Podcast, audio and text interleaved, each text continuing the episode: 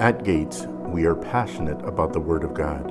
We hope the message you are about to listen to empowers you today. Thank you, you and Miss Becky, for having me again. And uh, I love being at Word First. I love seeing all your beautiful faces. Matter of fact, just turn to somebody and tell them this. If it wasn't for you being here tonight, I'd be the best looking person here.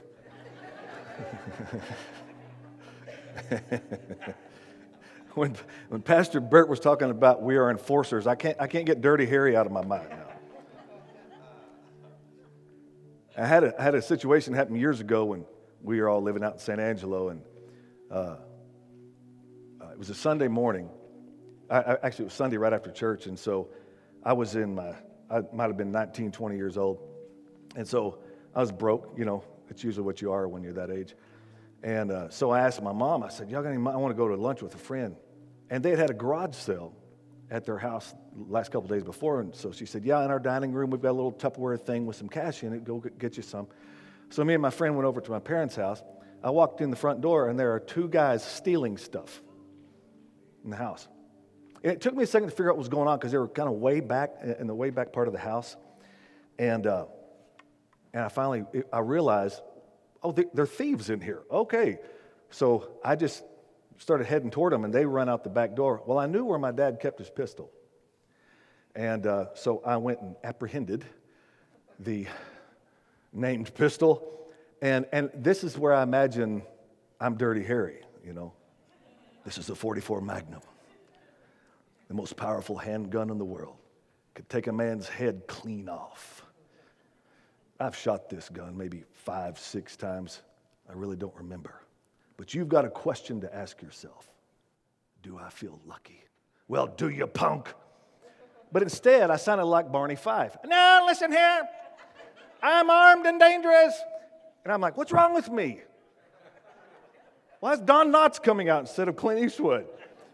Fortunately, uh, they, had, they had fled the house, and uh, I didn't have to do anything like that. But uh, just because you said enforcer, that whole thing came up. But anyway, glad. Glad to be here with you tonight. I'm very excited. I send greetings from my beautiful wife, Heather. She couldn't be here. She, she works at a wedding venue, and so she had some weddings to participate in, and, uh, but she sends her love to you. And we just recently had our third grandchild, a grandson. Coda Rock is his name. Is that kid destined for greatness or what? And uh, um, he was born December 1st, and he is an absolute delight. So, of all the things that I've been called in my life, Poppy is my favorite name. So, I'm happy to be that. I know I look way too young to be a grandfather. Thank you very much. Take your Bible and go to Numbers chapter 23, if you would. Are these cool shoes or what? Aren't those rad? Hmm? Look at the bottoms. I can run real fast in these, but I've never tried. Numbers 23. now, before we start reading uh, in verse 18, I got to give you a little bit of backstory here, and I think many of you are probably familiar with this story, but this is a story about Israel has, well, um, can't say any better than this. They've been kicking butt and taking names. And this, they're still under Moses at this time, and they've been taking over these cities and these, and these nations heading toward the promised land. And now they come to the plains of, of Moab, and there's a king there by the name of Balak. Everybody say Balak. Balak is shaking in his boots over this because he sees this people that are increasing. He, he's heard about all of their victories and all of the other nations' defeats, and now they're on his threshold. And here's this king, he doesn't know what to do except call a sorcerer by the name of Balaam. And Balaam was definitely uh, had a powerful reputation at that time because what this king had heard about Balaam is he said, I hear that whoever you curse is cursed and whoever you bless is blessed. So I need you to come and curse this people so that we can have some kind of advantage over them. So, um, through a process, I don't have time to get into it, but his donkey ended up talking to him and they had this conversation. this is a bizarre story. And finally, Balaam gets there. And, and four times, this guy takes him to four different places to look out over Israel to curse them. And all of those times failed because Balaam had been given a word by the Lord to say something specific. It always had to do with blessing the people. And Balak is beside himself. I cannot believe you've done this. And now I'm done for. But I want to look at the second time that they that they come to, he takes them up to this second place after the first failure. And, and it has to go through this whole process. They have to build seven altars and, and, sac- and sacrifice seven bulls and seven rams as a burnt offering. And then, as Balak is standing by the offering, he says, I'll be right back. I've got to go see what the Lord has to say. Now, he's a sorcerer, but God has apprehended this sorcerer for his purpose. Verse 18 says, Then he took up his oracle and said, Rise up, Balak, and hear. Listen to me, son of Zippor. This is who Balak's dad was. God is not a man that he should lie, nor a son of man that he should repent. Has he said, and will he not do? Or has he spoken, and will he not make it good? Behold, I have received a command to bless. He has blessed, and I can't reverse it. Now, going off of this theme from Deuteronomy chapter 28, verse 8, it's interesting that you brought up the definition because that's something I was soaking in in putting this message together. And I thought one of the interesting phrases in the definition of command is to give charge to. So the way I, I, I interpret that is that the Lord has given his blessing authority over our lives. The blessing of God now is in charge of your life. Whoa. The blessing of God has been given charge over your life. You know that grace is reigning over you, right? Is grace a blessing? You better believe it is. Where would we be without it? Hmm? Grace is an amazing blessing. I, I like what uh, Romans 6 14 says. It says, Sin shall not have dominion over you. You're not under law, you're under grace. Amen. So grace is reigning. Say, grace is reigning over me. Say, the blessing is reigning over me. So, this blessing of God is in charge of your life now. The blessing of God is in charge of your stuff. It says the storehouses. The blessing of God is in charge of what you set your hand to. Uh, it, it's, it's in charge of so many aspects of your life. But the blessing of God carries with it some instruction. And this is what Pastor Burt was talking about. We have a part to play in this. And that is to hear how do I, how do I tap into and stay in that commanded blessing. These instructions that come from the blessing of God are many times uh, illogical instructions. And so that's why it's gonna, it's gonna take faith, because faith, hear me here, faith is poised in God's logic, not man's. And that's why the Bible uh, tells us clearly we walk by faith, not by what? Notice it didn't say we, we walk by faith, not by fear. It says we walk by faith, not by sight. Because your eyes can only tell you what's before you, right? And that's how, in a lot of ways, we measure logic by the things that we see, as because we see things as they are, right? That makes sense on one round, but, but God's logic doesn't see it like that. And that's why you need faith, because it's poised in God's logic so that you can hear these, what we would deem illogical instructions, that things that, that would go against our own nature or even uh, doesn't make sense to our senses. I'm a part of a church in, in McKinney called Converge Church. And I've been going there a few months now, and uh, my pastor, Pastor Ray Harmon, is a, uh, a graduate from Rhema, and he and his wife Wendy have a wonderful ministry there. And he had been pastoring in, in Plano for uh, several years. They were meeting at a movie theater. And then when, when COVID hit, they had to abandon the, that building. And so they were meeting in these small groups. And, and he came to a conclusion that somewhere along the way, he was taking instructions from the wrong people. Now, he had good people in his church and a, a good board of people and influential people, but he realized that they were pulling him off track of the original vision that God had given them. So when he and his wife Wendy realized this, well, they went to prayer. They said, Lord, we, we need your help. You know, we repent for, for, for, for doing this. Help us. What, what do we do from here? And it was at that time while they were seeking the Lord that the Lord just gave them a whole new vision. They changed their name to Converge Church. I don't have time to go into why. It's a really cool story. But so then they get instruction from the Lord to go 17 miles north to McKinney, Texas, and rent from another church and start Saturday night services. Now, I got to tell you, I pastored in McKinney for 11 years. Saturday night services don't work well there. And so I immediately felt empathy for him when he told me this. I was like, oh gosh. And so they're there Saturday nights, far away from where he originally thought they were supposed to be, and he's following this illogical instruction. They're in faith, and he says, I'm up there preaching, and there's five people in the room. And, and this struggle continues, it continues, and it continues. He said, But, but we, we stayed, we really believed that the Lord told us to be here. Well, what they didn't know is that the church that was there were working on a way to get out. They were a, a satellite church of a really large church there in the Metroplex, and so uh, their ministry was not prospering there, so they concluded that they needed to sell the building and get out of there. Unbeknownst to Pastor Ray and Wendy. And then the time came when this church had to meet with him and said, Listen, here's our, here's our predicament. Uh, it's, you're, you're either going to need to move out or you can buy this property for $9 million. $9 million.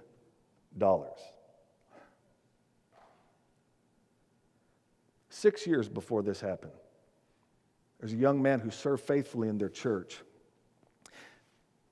was there every Sunday. And somewhere along the way, his wife left him and left the kids with him. And he fell on hard times. He was working, trying to keep his head above the water, trying to stay uh, involved in the church. And one day he called Pastor Ray and said, I, I hate to do this, but can you help me? I need some new tires for my pickup. My tires are bald, and I hate driving around my little kids with these tires. And so Pastor Ray and Wendy through the church, were able to help them get some tires. And the man was so grateful for it. And then something happened in his life. He, he's some kind of IT expert, and he got in this thing about building an app, and almost overnight became a multimillionaire. Pastor Ray told me, he said he would, he would come and, and show me on his computer his bank statements. He said, I was like, what in the world?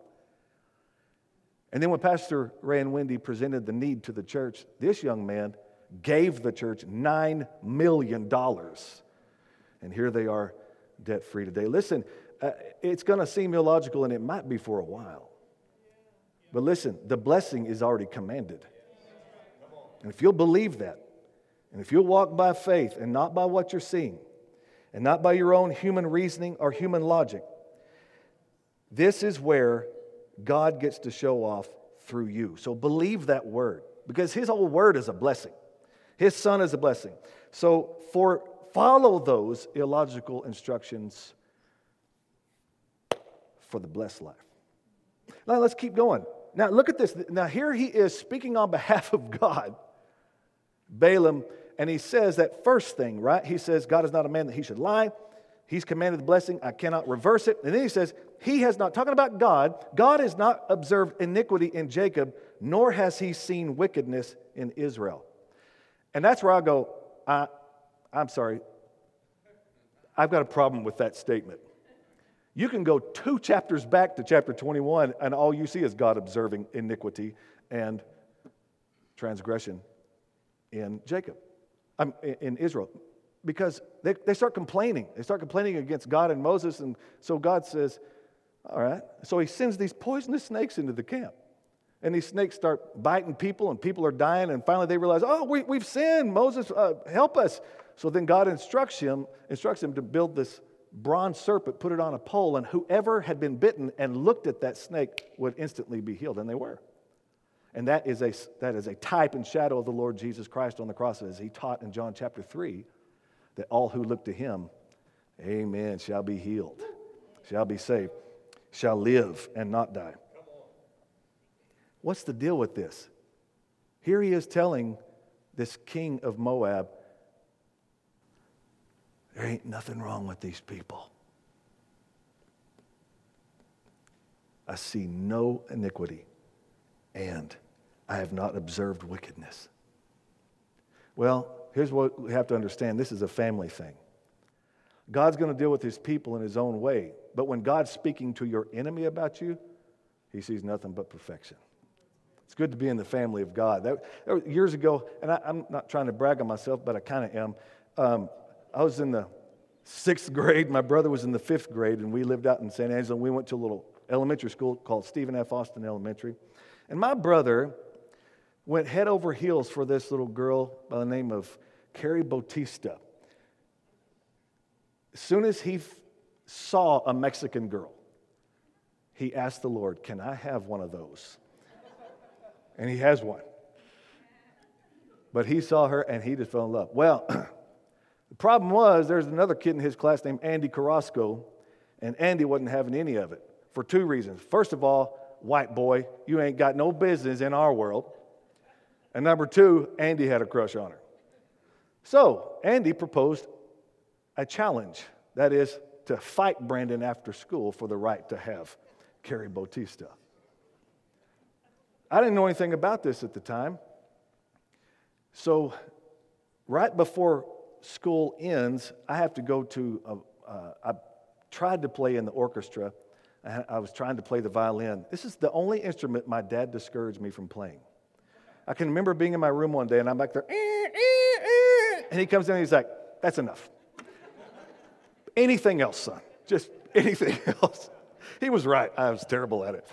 But I was trying. So I, well, uh, while I'm, I'm in that class and we're trying to wrap things up, behold, across the street from the schoolyard, they're in the yard of a house, a residential home, and there's a whole circle of students, and there's Andy, and there's my brother, and my brother knows that he's no match for Andy.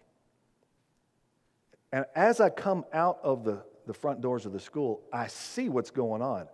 And I run. I run as hard as I can. I've got that violin pushing my glasses. I'm coming. Now, listen, I'm, I was the smallest kid in my class. I wasn't some giant. I mean, I, I was scared, but I was not afraid to stand up for my brother. And so I came bursting through that circle and sucked Andy right in the face and knocked him on his butt. And it was over. Because I can beat up my brother, but Andy, you can't. Huh? This is what God is talking about. This is a family thing. The New Testament seems to have these rose colored glasses when it comes to us. One example King David. Romans says that David is a man after my own heart, for he will do all of my will. Uh, Lord, I read a story about a lady named Bathsheba that David had an affair with, and then he had her husband killed. Was that your will? And here's what David says David, by the Spirit of God, is looking forward to Arctic. Can we bring up Romans right quick? He says, uh, Romans chapter 4, verse, what, verse 6? Just as David also describes the what? Blessedness of the man to whom God imputes righteousness apart from work. Now, this is a real powerful lesson that Apostle Paul. The verse before this, Paul says, But to him who does not work, but believes on him who justifies the ungodly, his faith is accounted for righteousness. You know what Paul just taught us there? Faith without works is righteousness. James teaches faith without works is dead. Apostle Paul teaches faith without works is righteousness. And he said, God imputes righteousness apart from works. Now, watch this. And this, this is what David says, verse 7. Blessed, everybody say blessed. Blessed are those whose lawless deeds are forgiven and whose sins are covered. Blessed is the man to whom the Lord shall not impute sin. Aren't you grateful for that? He's, David's talking about your day. He's talking about this day. Because of the Lord Jesus Christ, because that blood has been applied, no longer is our God holding our sins against us. And I want to quote my dad, Dr. Hollar, tonight. Uh, today, he and my mother would have been married 52 years. So, amen.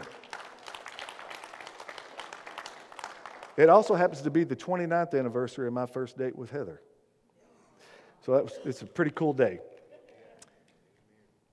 But I want to quote him I was, I pulled up a note of his, and it was right here, right here as I'm working on this message. I thought that was so cool. So cool. He says, It does not say, Blessed is the man who does not sin. Sometimes we need to see what it does not say so that we can better grasp the powerful truth in what it does say. If a man doesn't sin, then the Lord does not impute sin to him. Well, where's the blessing in that? If he hasn't sinned, the Lord says, there's no, well, he earned that, right? If he hasn't sinned, this is good. Getting wages for your work isn't a blessing. You simply get what is rightfully yours. This blessing is the Lord will not impute sin. Hallelujah. And it's basically what it's saying is whether you've sinned or not, and especially actually because you have, the Lord is not going to impute sin because, behold, the Lamb of God who has taken away the sins of the world. Then it goes on, in, uh, verse 20 here in, in Romans 4, it says, he's talking about Abraham now. He did not waver at the promise of God through unbelief. What? There's a guy named Ishmael. You kind of jumped ahead there, didn't you, Abraham? Right? How about that king you lied to? Kinda. And your son Isaac did the same thing.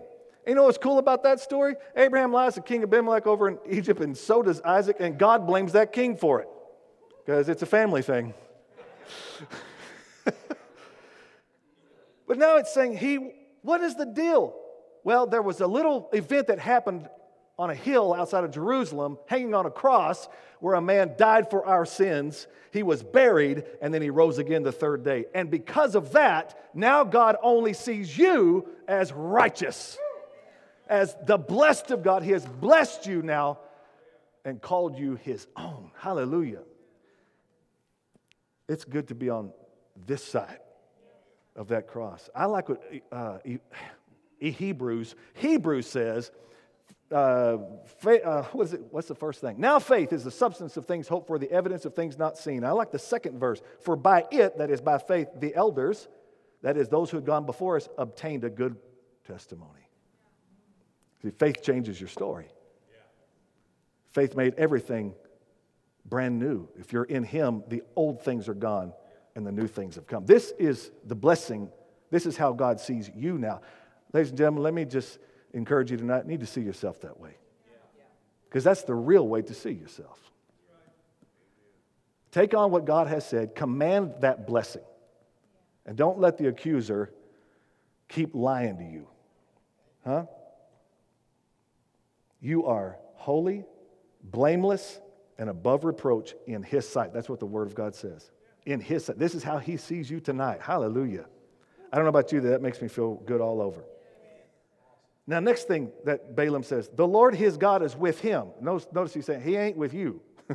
the Lord his God is with him, that is Israel, and the shout of a king is among them.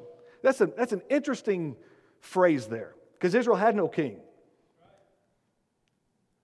God was their king. Now, that must have reverberated terror into the heart of this king and of Moab. Well, if God is their king, we don't have a chance. And he was their king, and he is their king. But the word shout has a twofold purpose, uh, twofold meaning to it. It's really interesting. On one hand, it is an alarm, a battle cry, or a blast of war. And then it also means shout of joy. The shout of the king among you is the shout of joy. The shout of the king to the enemy is an alarm, it's a battle cry, it is the sound of war. That's why you can be confident and take on what the Bible says the joy of the Lord is your strength. At your right hand are pleasures forevermore. Hallelujah. Rejoice in the Lord always. And again, I say rejoice because that's the shout of your King today. He takes joy in his people, he takes pleasure in you tonight. 22 God brings them out of Egypt. He has strength like a wild ox, for there is no sorcery against Jacob, nor any divination against Israel. In other words, nothing that can, none of that will prosper against Israel. None of that.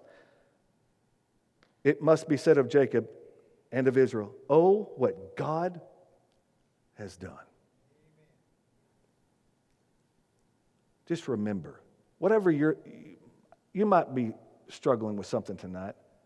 I had a pastor tell me years ago you're either in trouble, you're coming into trouble, or you're coming out of it.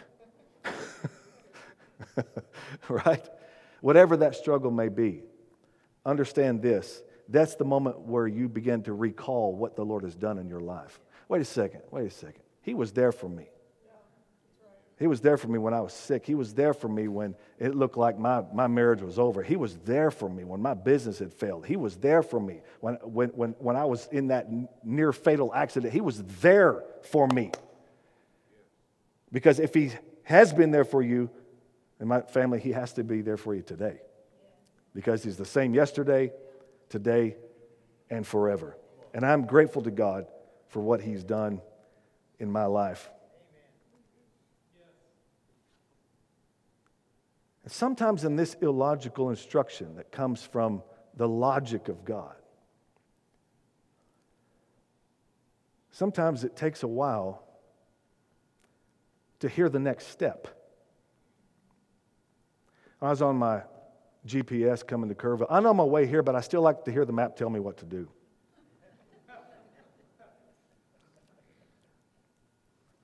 Especially when you're by yourself, you feel like you got somewhat of a companion. I mean, she's barking out orders to you, but you know, it's kind of like being married.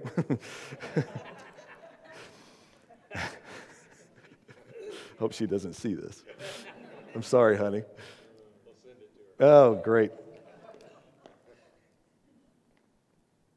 Especially like if you get out in West Texas and you get out there on I 10, just on the other side of Monahans and you're trying to get to El Paso, you're not going to hear from your map for a long time. It gives you the instruction and then nothing. And God is not going to leave you stuck somewhere without the next instruction. And maybe you're thinking, man, I, I don't know what the next thing is. Just keep doing what you're doing. He'll let you know because you have the Spirit of the living God living inside of you. And the Bible says He will guide you into all truth, He will show you things to come. This is the blessed life that we have. This is the, the blessing that Jesus died for us to have. The blessing of Abraham is one in particular that Jesus had to die for us to have it. Think about this. You know, Jesus didn't have to die to make disciples, he had to die to make sons. He had disciples before he died. Matter of fact, lots of religions have disciples, but only Christianity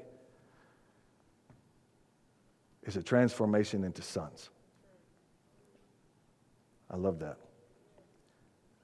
I'm going to finish with this. Galatians chapter 3 says, Christ has redeemed us from the curse of the law having become a curse for us. As it is written, cursed is everyone who hangs on a tree. That's Galatians 3:13 verse 14 says that the blessing of Abraham would come upon the Kerrvillites or where else you're from.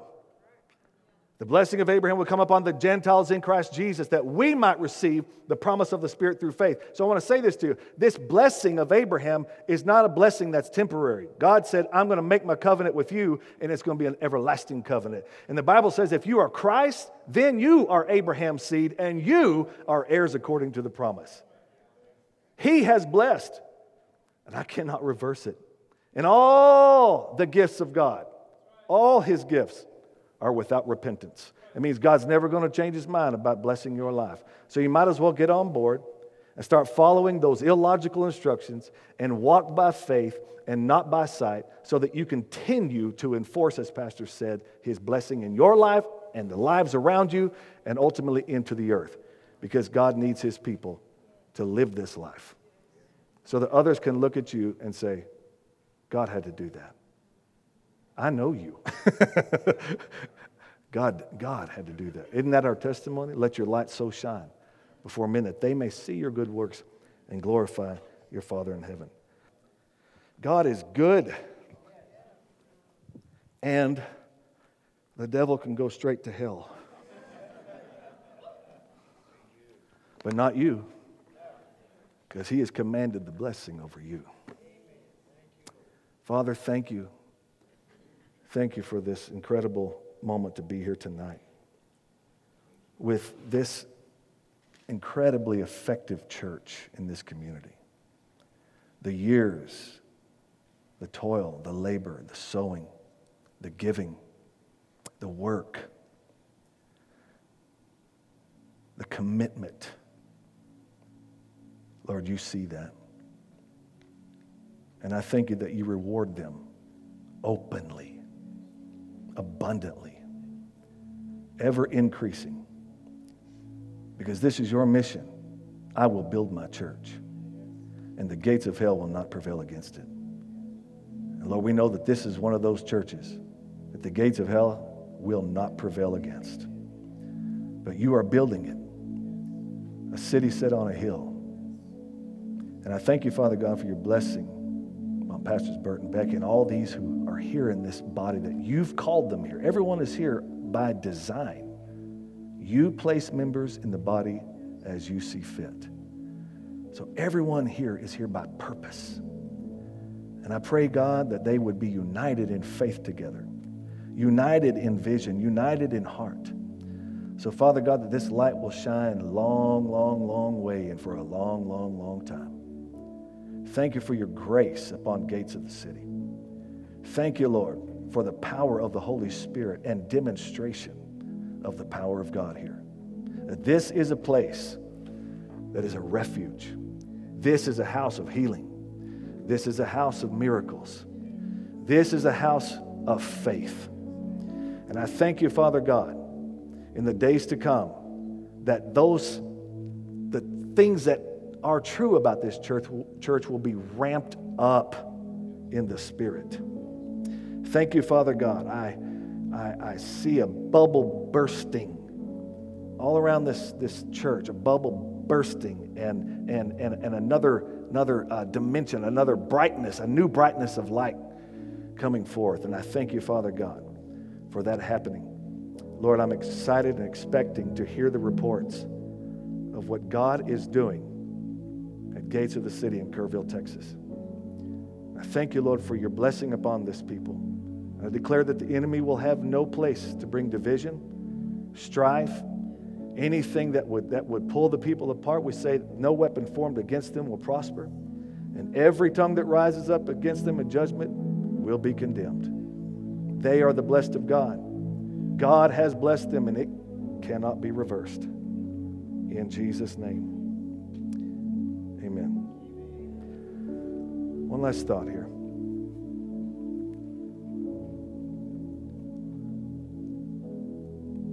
There was a time when the sins of the father would be visited upon the sons, upon the children.